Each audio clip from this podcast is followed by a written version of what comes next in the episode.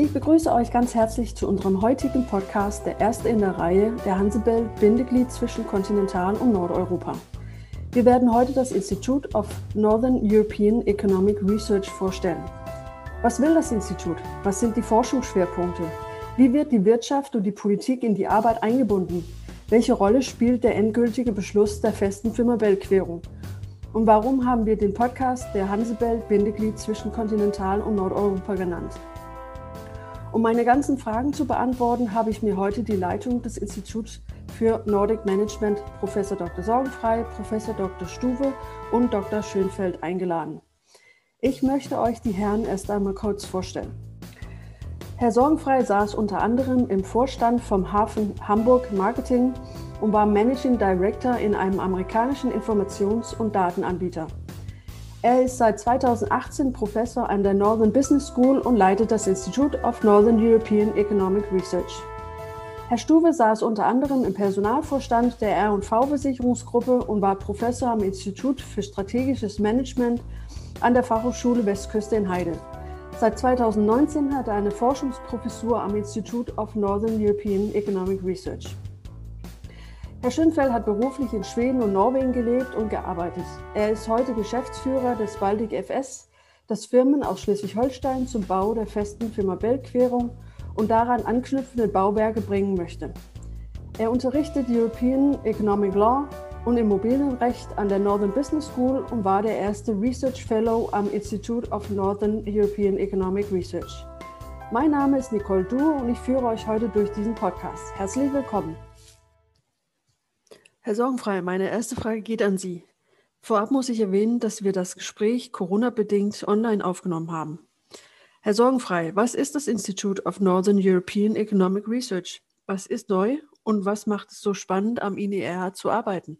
Ja, sehr gerne. Vielen Dank. Ähm, äh, Tatsache ist, dass wir ja ein Institut der NBS, der Northern Business School sind. Äh, und äh, damit der Name sagt das schon, also wir sind nach Norden hin ausgerichtet. Wir sind in Norddeutschland tätig. Wir sind in diesem nordeuropäischen Raum. Äh, und ähm, äh, mit dem INER, also dem Institut für nordeuropäische Wirtschaftsforschung, wollen wir also genau diesen Raum weiter erschließen und wollen dort, der Name sagt das schon, äh, eben auch genau für die Wirtschaft uns engagieren. Das heißt, die, die wirtschaftliche Integration, das Zusammenwachsen ähm, äh, der einzelnen Fachgebiete, der einzelnen Branchen, der einzelnen Regionen in diesem Bereich, das ist unser Schwerpunkt. Und äh, hier wollen wir eben beispielsweise die, die Grundlagen der Volkswirtschaft weiter erforschen. Das heißt, wenn ich mir einzelne Branchen aufstelle, äh, dann äh, ansehe, aufstelle, dann könnte ich mir vorstellen, beispielsweise länderübergreifende mikro- und makroökonomische Studien zu erstellen. Das heißt, Branchenstudien zu erstellen. Egal, ob das jetzt Logistiksektor ist, ob das äh, Tourismusbereich ist oder ähnliches.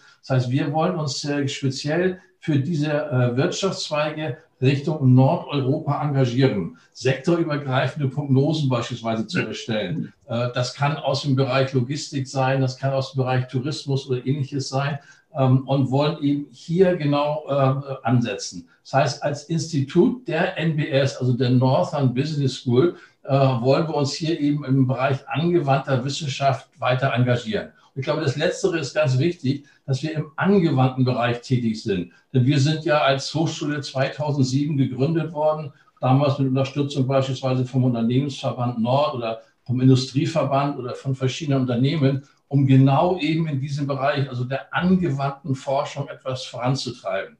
Und da, mhm. glaube ich, wollen wir im Bereich Nordeuropa uns weiterentwickeln, Wirtschaftsfragen analysieren, Zuschläge, wie eben beispielsweise der Außenhandel äh, sich entwickeln kann, Analyse des Außenhandels, Trendanalysen, wo sind die Stärken, wo sind die Schwächen äh, und wie kann beispielsweise auch eine, eine Infrastruktur dazu beitragen, wie beispielsweise der Fehmarn-Welttunnel, der jetzt gerade auch groß im Gespräch ist mit vielen, ähm, äh, wie kann so etwas dazu beitragen, dass die Regionen enger zusammenwachsen? Grenzen, das ist unser Ziel, Grenzen sollten nicht länger auch Grenzen im wirtschaftlichen Zusammenleben sein, sondern sollten eben genauso wie ich eine Landesgrenze in Deutschland sehe, wenn ich von Hamburg nach Niedersachsen, nach Schleswig-Holstein gehe, das merkt man nicht. Äh, auch wenn die Sprache teilweise unterschiedlich ist, auch innerhalb Deutschlands zwischen Süden und Norden, genauso ist es auch nach Nordeuropa, dass die Sprachen zwar unterschiedlich sind, aber die Menschen sind vergleichbar, die Menschen haben Interessen äh, und äh, da wollen wir uns darauf konzentrieren, hier die, die Verflechtungen, die wirtschaftlichen Verflechtungen äh, als Ziel zu nehmen, um eben hier eben das Zusammenwachsen der, des, des nordeuropäischen Raums zu realisieren. Also der Globalisierung sozusagen ein Gesicht zu geben. Und sind da konkrete Zusammenarbeiten geplant mit, mit anderen Hochschulen oder Business Schools oder wie, ähm, wie planen Sie diese Zusammenarbeit? Ja, ganz konkret. Äh, wir haben äh, äh, Projekte, die wir angeschoben haben. Projekte heißt also, das sind einzelne Themen. Ähm, das kann aus dem Tourismusbereich sein, das kann eben, ich sagte, auch Logistikbereich sein, mhm. Ähm, wo wir ganz deutlich mit anderen Hochschulen aus Nordeuropa, sei es eben ähm, aus Dänemark, aus Schweden, aus, aus Norwegen, Finnland durchaus auch, auch Baltikum wäre später von Interesse, dass wir dort zusammenarbeiten und Projekte gemeinsam entwickeln, denn dafür wachsen auch die Mitarbeiter zusammen. Mhm. Äh, und äh, da haben wir genau die, die Interessen, die wir das machen. Und da wollen wir natürlich auch, weil wir sehr eng zwischen Lehre und Forschung uns bewegen, da wollen wir natürlich auch durch beispielsweise Hausarbeiten, Bachelorarbeiten den Studierenden die Möglichkeit geben, hier reinzuwachsen. Denn als Hochschule wollen wir natürlich die Ausbildung der jungen Leute fördern. Mhm. Und äh, da haben wir doch viele Ziele vor uns, auf die wir gerne zu sprechen kommen können. Mhm. Und wie planen Sie diese Projekte ganz konkret?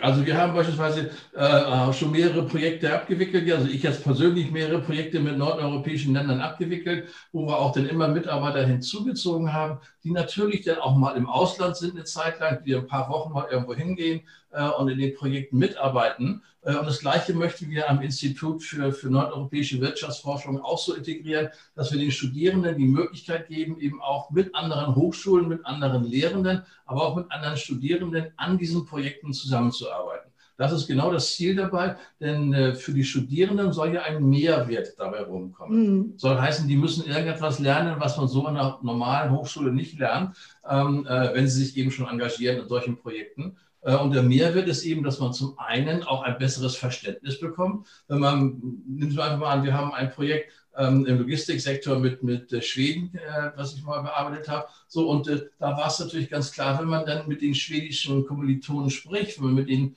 äh, Betroffenen auf der anderen Seite spricht, dann erfährt man natürlich auch deren Einstellung dazu, deren Bild, deren Wertschätzungen, deren Prioritäten. Das heißt, warum werden bestimmte Aktivitäten wahrgenommen, äh, die, die bei uns anders wahrgenommen werden? Warum gibt es bestimmte Einschränkungen oder bestimmte Prioritäten in bestimmten Ländern, die wir so gar nicht nachvollziehen können? Das heißt, die Studierenden bekommen dann einen direkten Einfluss in den wirtschaftlichen Alltag. Und äh, das ist genau das, was ich auch weitermachen möchte. Das habe ich in meinem Berufsleben vielfach gemacht und äh, das wollen wir eben am, I, am INA genauso entwickeln. Ja, ich möchte das nur mal unterstreichen, Frau mhm. Dui, was äh, Kollege Sorgenfrei eben gesagt hat. Es geht wirklich dann um ein gemeinsames interkulturelles Lernen mhm. und Arbeiten an konkreten Problemen. Deswegen ist diese Anwendungsorientierung so wichtig. Mhm. Und ähm, in, dem, in der Entscheidung jetzt ähm, die Fehmarn-Belt-Querung zu bauen und das als Kern eines großen neuen europäischen Korridors zu sehen, haben wir eine gigantische Chance, sowohl interdisziplinär zu arbeiten, verschiedene Fachdisziplinen zusammenzufügen, die im Korridor dann mit Leben erfüllt werden im Laufe der Zeit, aber das eben wie Herr Sorgenfrei schon sagte, interkulturell aus der Sicht, äh, aus der skandinavischen Sicht, aus der nordeuropäischen Sicht, aus der baltischen Sicht möglicherweise.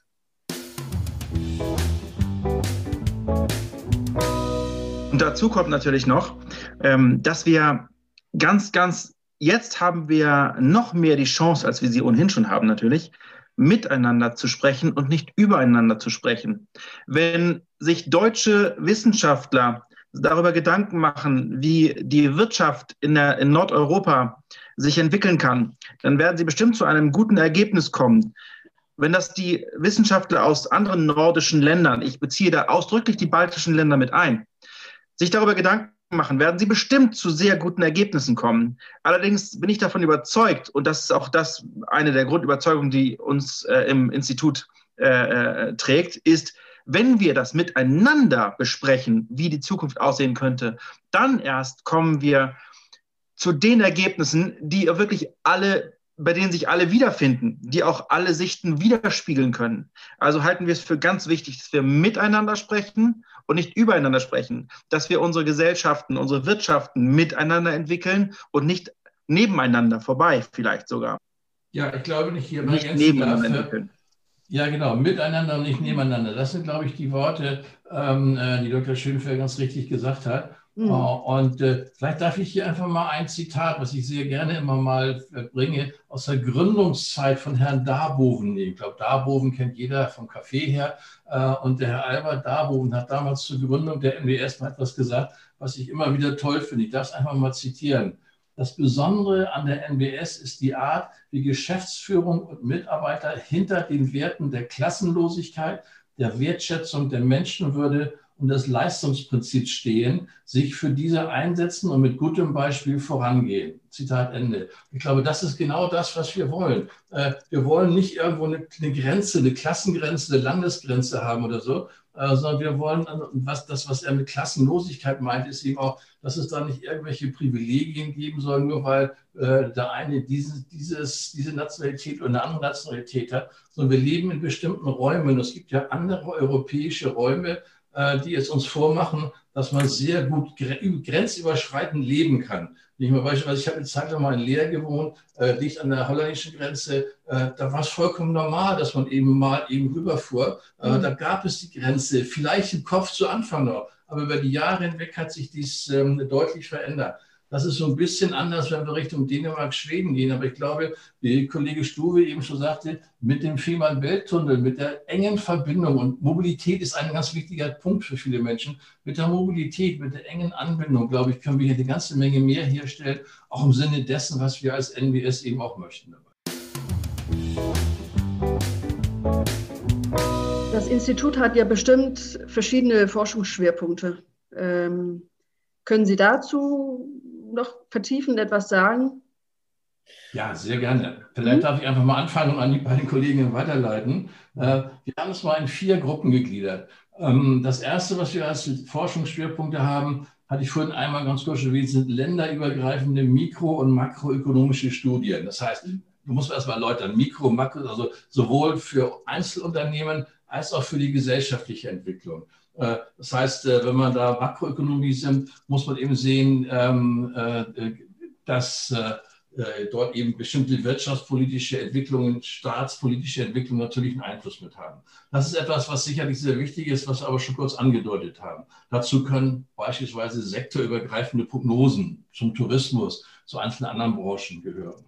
Der zweite Forschungsschwerpunkt ist eben der Außenhandel Nordeuropas. Äh, und hier eben geht es dann um Analyse des Außenhandels, von Trendanalysen, Handelsstruktureffekten, aber auch durchaus sowas wie Innovationsentwicklungen. Und ich glaube, genau das ist das, was wir brauchen. Wir leben in einer, sehr innovativen Zeit, äh, gerade mit Stichworten wie Digitalisierung, Globalisierung äh, können wir hier vieles voranbringen. Und das alles unter dem Titel Außenhandel Nordeuropa mal zusammengeführt, glaube ich, ist ein zweites ganz wichtiges ähm, äh, Forschungsfeld, auf dem wir wirklich eine Menge machen können. Wir haben beispielsweise schon mal äh, auch analysiert, das war für, für eine interne äh, Studie, äh, wie stark eigentlich die Länder sind. Und da denken viele immer, naja, Deutschland ist ein relativ starkes Land und dann kommen vielleicht ein paar andere, aber dem ist ja nun ganz genau nicht so. Wenn Sie mal beispielsweise sehen, ein Wert wie Bruttowertschöpfung, also das, was, was ähm, äh, die einzelnen Mitarbeiter erwirtschaften oder Bruttosozialprodukt, wenn man es gesellschaftlich, gesamtgesellschaftlich nimmt, das einfach mal pro Kopf heruntergebrochen, dann ist Deutschland eines der ärmsten Länder in Nordeuropa. Soll einfach heißen, die, die, die Stärke in Nordeuropa ist doch ganz deutlich vorhanden. Äh, vielleicht nicht in der großen Masse, äh, das ist aber klar. Ich meine, dann kann man auch nach Russland oder nach China gehen. Da haben sie die große Masse. Aber wenn man das mal pro Kopf sieht, pro Mitarbeiter, pro Einwohner, ist Nordeuropa eine sehr, sehr interessante Region, mit der sich die Zusammenarbeit auf jeden Fall lohnt, äh, wo wir beide da eine typische Win-Win-Situation daraus entwickeln können. Das also unter dem Punkt Außenhandel Nordeuropa als zweites Forschungsfeld. Die anderen beiden erwähne ich nur ganz kurz noch einmal. Punkt drei sind die wirtschaftspolitischen Verflechtungen äh, dass wir eben auch Wirtschaftspolitik aufeinander abstellen. Ich glaube, da können meine beiden Kollegen äh, aus gerade aus der juristischen Sicht noch eine Menge mehr zu sagen, äh, weil es da sicherlich immer auch noch juristische Grenzen gibt. Aber lassen Sie mich zum letzten Punkt kommen. Der vierte Forschungsschwerpunkt ist Logistics und Supply Chain Management. Hier mal ein Beispiel, das ist zwar schon jetzt ein bisschen her, aber das ist so markant, dass ich es immer gerne wieder erzähle. Ich habe früher öfter mal an der Bundesverkehrswegeplanung in Deutschland mitgearbeitet. Und in der Anfangszeit zumindest wurden viele Straßen entwickelt bis hin zur Grenze. Und dann hörte man auf zu denken. Und äh, ein paar Jahre zurück noch war es noch so, Autobahnplanung bis an die Grenze und dann hört es auf. Das kann doch nicht sein. Weil wir, wir, hören, wir, wir sind doch nicht in einer Region, wo eine Staatsgrenze so etwas bewirken soll. Gut, da sind wir mittlerweile zum Glück drüber weg, denken auch im europäischen Rahmen. Aber ich sage mal, zwischen der alten Situation und dem, wo wir hinwollen, ist noch ein langer Weg. Deswegen ist Logistik, Supply Chain Management, wir eben noch eine ganze Menge auch an Effizienz gestalten können, glaube ich, ein ganz wichtiger Bereich. Das so die vier Bereiche machen. Ja, ich knüpfe vielleicht einmal an an das, was mhm. ähm, Kollege Sorgenfrei gesagt hat. Schwerpunkte. Wir haben ja eine durch die deutliche Anwendungsorientierung in Forschung und Lehre jetzt praktisch eine Art historische Chance, dass wir hm, so quasi in die Entwicklung eines Raumes eingreifen können. Wir können ihn begleiten, wir können analysieren, wir können befruchten. Also der Entwicklungsprozess eines Raumes, dieses Hansebells zwischen äh, der Metropol Metropolregion Hamburg und ähm, dem ganzen skandinavischen Raum, ist natürlich eine, ist ein Glücksfall, dass man mhm. das so quasi als permanentes, ähm, als permanentes äh, Arbeitsfeld vor Augen hat. Und äh, das ist dann auch die Perspektive unserer Forschungsschwerpunkte. Wir sehen also einmal die Raumentwicklung als Ganzes, mhm. denn wir wissen ja, der Öresund hat es ja schon gezeigt, Kopenhagen, Malmö, wie Räume im Wettbewerb sich mit anderen Räumen Europas in der Welt befinden, im globalen Bereich. Das heißt also, dieser neu entstehende, dieser neu entstehende Rauch muss ebenfalls in seiner in seinen globalen Bezügen gesehen werden. Das ist das eine. Dann haben wir bei Forschungsschwerpunkten natürlich ganz konkrete Themen. Äh, Herr Sorgenfrei auf die Logistik schon hingewiesen, äh, dass man äh, untersucht, wie die Verkehrsströme sich verändern, wie Häfen darauf zu reagieren haben und so weiter. Aber das eigentlich, ich sage ich mal, im, im, im, im Hochschuljargon äh, verantwortungsvolle ähm, Spannendste ist natürlich für ein Institut in einer Hochschule mit einer klaren Nordeuropa-Orientierung, dass wir jetzt diese neue Ideen in Forschung und Lehre methodisch und didaktisch in diesen Raum einbringen können. Das heißt, diese Verbindung Institut und Hochschule ist wie ein Scharnier in eigener Sache. Wir haben den entwickeln, sich entwickelnden Raum vor uns und können Forschung und Lehre darauf abstellen. Das ist eine einzigartige Situation, die man so normalerweise nicht findet. Ich möchte gerade eigentlich äh, den Satz, den ich ursprünglich sagen wollte, ähm, erstmal wieder nach hinten schieben und einfach mal verlängern, was Professor Stuwe gesagt hat, nämlich die globale Ausrichtung, die globale Bedeutung ähm, der, der Nordregion und auch de, der Verortung, die wir als Northern Business School und als Institut hier ähm, genießen, äh, durch, rein, durch reine Entwicklung. Also zu Zeiten Adenauers hatte die Welt äh, circa ähm, 2 äh, Milliarden Einwohner, davon 500 Millionen Europäer und davon ca. 60 Millionen Deutsche. Zur Zeit Kohls hatte die Welt ca. 5 Milliarden Einwohner, davon 500 Millionen Europäer, davon 80 Millionen Deutsche. Im nächsten Jahr hat die Welt ca. 9 Milliarden Einwohner, davon 500 Millionen Europäer und nicht mal mehr 80 Millionen Deutsche. Wir brauchen nicht darüber ähm, äh, eine Träne zu verlieren, dass wir weniger als ein Prozent der Weltbevölkerung ausmachen. Viel wichtiger ist es, dass wir als Europa vollkommen äh, äh, marginalisiert sind. Wir setzen einfach die Standards nicht mehr. Umso wichtiger ist es, dass wir erkennen, dass wir mit der Ostseeregion, die ein Drittel der europäischen Wirtschaftskraft ausmacht, ein ganz, ganz starkes, äh, eine ganz, ganz starke Region nicht nur vor uns haben, sondern in ihr leben. Wenn wir aber in ihr leben wollen und wenn wir uns mit ihr gemeinsam entwickeln wollen, dann müssen wir das auch aktiv tun. Und das ist ein ganz großes Ziel, das wir im Institut verfolgen. Wenn wir also feststellen, dass äh, wir mit der Fehmarn-Belt-Verbindung demnächst ein, ein, ein Hufeisen um die größte Wirtschaftsregion Europas haben. Also mit der Rail Baltica, die sich von Finnland via, durchs Baltikum via Warschau bis Berlin ziehen kann. Äh, und der Fehmarn-Belt-Querung haben wir dann ein Hufeisen, die stärkste Wirtschaftsregion Europas. Und das ist natürlich ein ganz, ganz großes Pfund. Das verbinden wir jetzt mal mit der Tatsache, dass sich 90 Prozent aller Daten äh, auf der Welt in den letzten zwei Jahren ähm, erst äh, entstanden sind. Und dann stellen wir fest, dann stellen wir fest, dass wir hier wirklich äh, in einer äh, Region leben, in der die Daten, was braucht man für die Verarbeitung von Daten? Platz und Energie. Was haben wir denn hier im Norden? Platz und Energie. Also können wir hier wirklich äh, ganz toll uns gemeinsam mit den nordischen Wirtschaften, die, wie Professor Sorgenfrei schon erwähnt hat, ganz außerordentlich stark dastehen, äh, sehr gut weiterentwickeln. Dieses Argument, da sind doch nur 10, 20 Millionen Menschen da oben im Norden. Ja, aber die haben ein ganz außerordentlich innovatives, junges und wirtschaftskräftiges Leben und Gesellschaftsleben. Ähm, davon können wir vielerorts nur lernen. Und deshalb sind wir froh, dass wir hier im Norden daran teilhaben können, dass wir diese historische Chance haben, in diesem Zeit- und Ortsfenster leben zu können und das gemeinsam zu entwickeln zu können. Das ist ein großes Privileg. Jetzt haben Sie mehrfach die feste Firma-Belt-Querung erwähnt. Überspitzt kann man behaupten, dass es über den Firma-Belt schon lange eine Verbindung gegeben hat. Welche Erwartungen und Hoffnungen haben Sie für das Institut und für die Region, wenn die Verbindung in weniger als zehn Jahren fertiggestellt ist? Ähm, Gibt es natürlich die kleine Variante.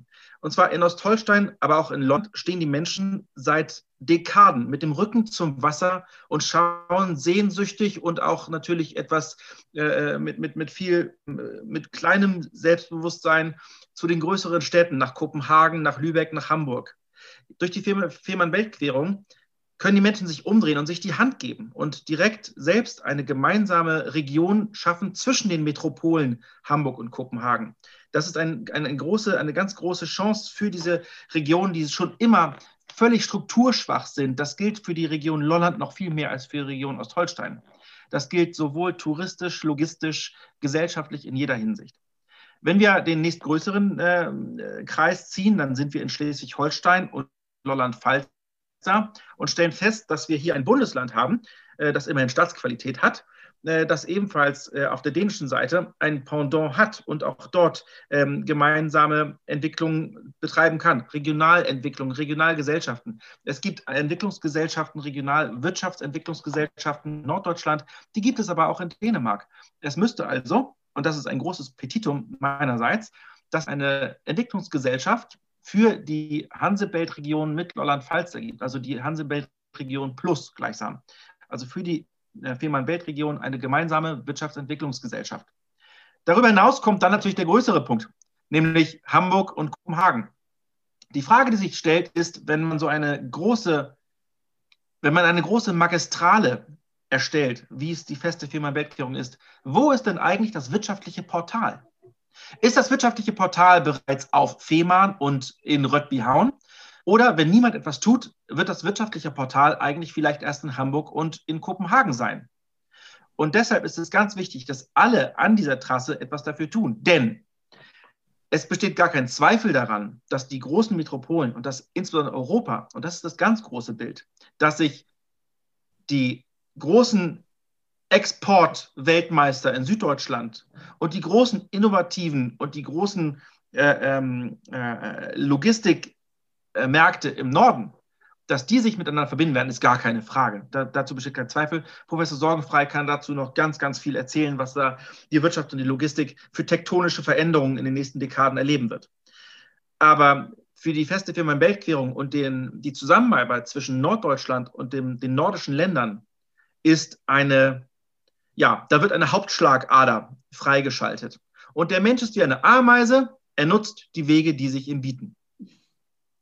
Ich will mal anknüpfen, was der, Sorgen, was der äh, Schimpfeld gesagt hat, Sie, äh, Sie begannen eben diesen Part und sagten, es hat doch immer schon, immer schon die Verbindung gegeben. Ja, das stimmt. Aber äh, Herr Schönfeld hat richtig gesagt, das ist ähm, eine Hauptschlagader. Denn das ist erstmalig wirklich eine ist, ähm, ist der Hansebelt äh, mit der Querung ein echtes Bindeglied zwischen großen Wirtschaftszentren. Und das landgestützt direkt ohne Umwege. Natürlich gab es, gibt es die Jütlandlinie. Aber mhm. da gibt es einen großen Umweg, da gibt es technische äh, Schwierigkeiten mit Hochbrücken, da gibt es äh, logistische Nadelöhre im Großraum Hamburg.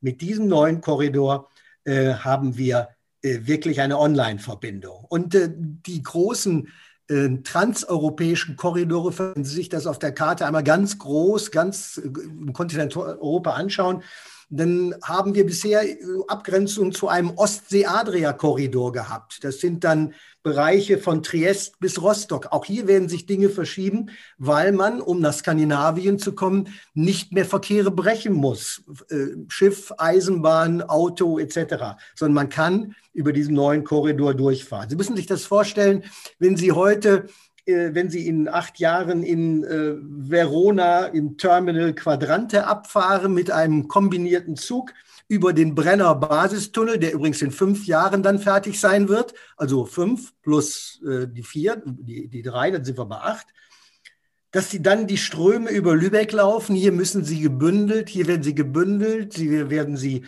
möglicherweise konzentriert in eine skandinavische Richtung, in eine baltische und äh, finnische Richtung.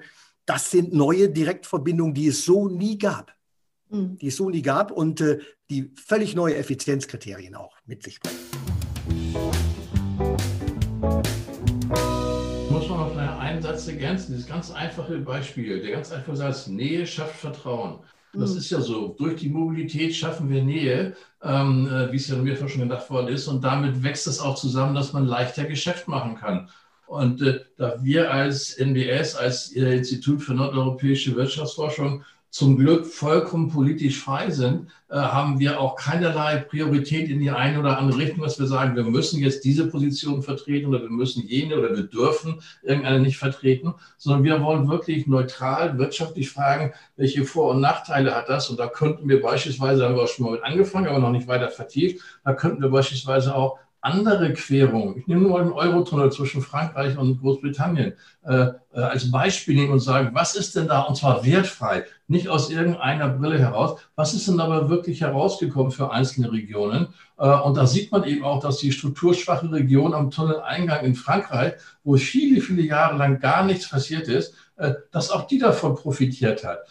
Natürlich muss man immer auch die Gesamtkosten und die Gesamtnutzen sehen, aber äh, das ist etwas, was man eben, das wie gesagt, ich auch bewusst, die makroökonomische Studie, was man auch gesamtwirtschaftlich sehen muss. Man kann das große, große Geld, was ausgegeben wird für so eine Infrastruktur, nicht innerhalb von wenigen Jahren erwirtschaften. Das, glaube ich, darf gar kein Mensch irgendwie erwarten. Aber wenn man realistische Zeiträume ansetzt, äh, und dann sich fragt, welchen Nutzen hat das Ganze und dann wirklich sämtliche Nutzen dort zusammenzieht, die Nutzenwerte zusammenzieht, ich glaube, dann kommt genau das dabei raus, was ich eben sagte, dass wir hier Nähe schaffen und dass wir, das hat Dr. Schönfelder schon gesagt, dass wir, oder auch Professor Stuwe hat das auch nochmal betont, dass wir nicht nur zwischen den beiden Kopenhagen, Hamburg, zwischen den beiden Zentren was wollen. Das mhm. wäre viel zu wenig. Dazwischen muss sich was entwickeln.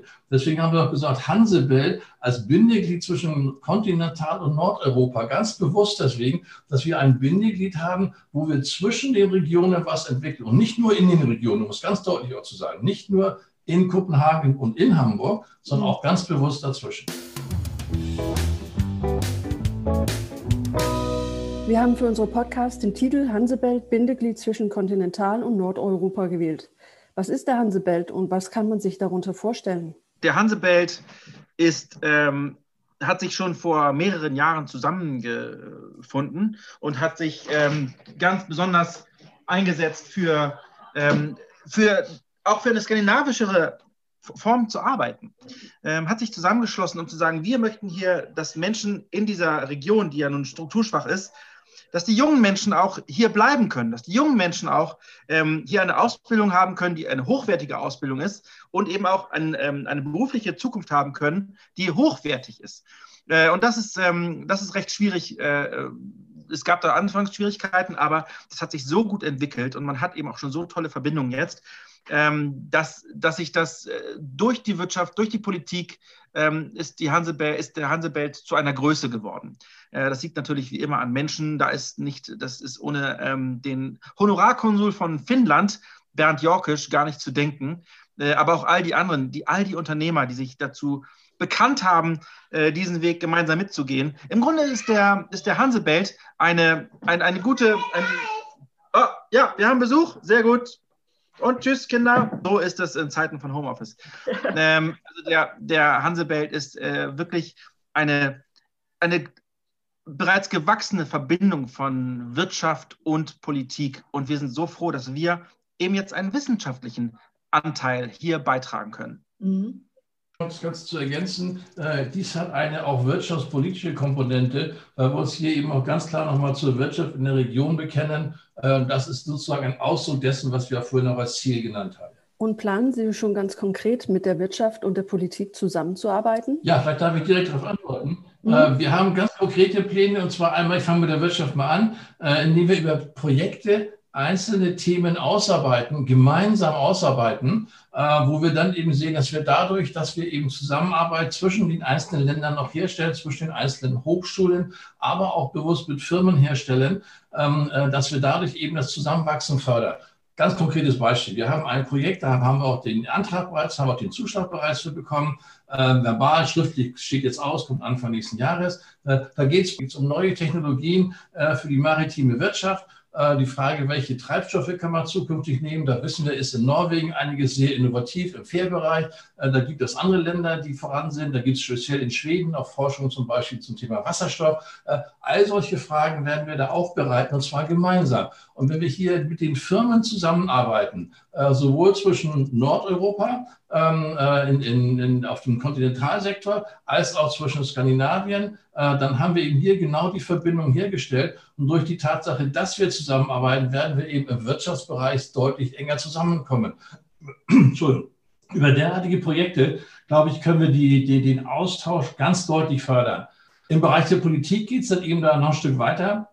Da haben wir beispielsweise auch schon Gespräche geführt äh, bei uns im Institut beziehungsweise äh, an der NBS auch äh, mit dem maritimen Koordinator der Europäischen Kommission mhm. Äh, und der ehemalige deutsche Verkehrsminister Bodewig. Äh, und äh, auch dort haben wir Gespräche geführt. Auch dort ist bereits klar, dass die Ergebnisse, die wir haben, dann später auch einfließen sollen in, in Vorschläge, in Verbesserungen, ähm, eventuell auch in, in einzelne Verordnungen, die dann entsprechend umgesetzt werden auf Basis europäischer Vereinbarungen, äh, wo wir dann eben über die wirtschaftlichen Entwicklungen dann eben auch direkt Einfluss nehmen auf die Politik, gerade auch was die Zusammenarbeit angeht. Also im ganz konkreten wirtschaftspolitischen Bereich wollen wir hier voranbringen. Wir sind nicht diejenigen, um es auch deutlich zu sagen, die jetzt die ganz große Politik machen können, sondern wir kommen von unten und sagen, wir haben die Projekte, wir wollen zusammenarbeiten, wir fördern das, zwischen, das mit und zwischeneinander mit den Menschen und wollen dadurch eben über die Forschung, über die Lehre äh, dann eben auch die, die Wirtschaft stärken, was dann den Einfluss auf die Wirtschaftspolitik hat. Mhm. Wie konkret dieses äh, sein kann, können wir erleben in den nächsten Wochen. Ich weiß, jetzt muss ich meine Kollegen fragen, in den nächsten Wochen, wenn es darum geht, einen Unterschrifts, ja, schon einen unterschriebenen Partnerschaftsvertrag mit einer Institution, die wirklich für die Entwicklung dieses Korridors steht, nämlich mit dem Hansebelt e.V., abzuschließen. Mhm. Hier findet direkte Kooperation mit Wirtschaft und Gesellschaftspolitik statt. Herr Sorgenfrei, möchten Sie abschließend unserem Gespräch noch etwas hinzufügen?